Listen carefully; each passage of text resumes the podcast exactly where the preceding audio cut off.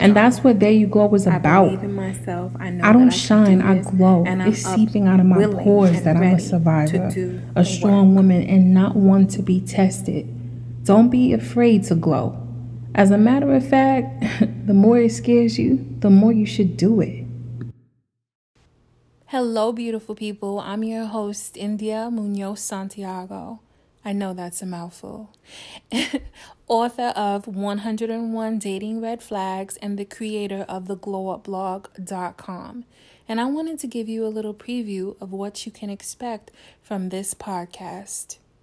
On my blog, I was recording podcasts and posting them on the blog itself. And then one day, I decided to take a leap of faith and create a podcast dedicated to relevant content that many people shy away from discussing. We're going to have honest conversations about life choices, relationships, friendships, depression, anxiety, and whatever else comes up that helps you and me glide into our glow up, baby. If you're not familiar with the term glow up, it means to elevate to a better version of yourself.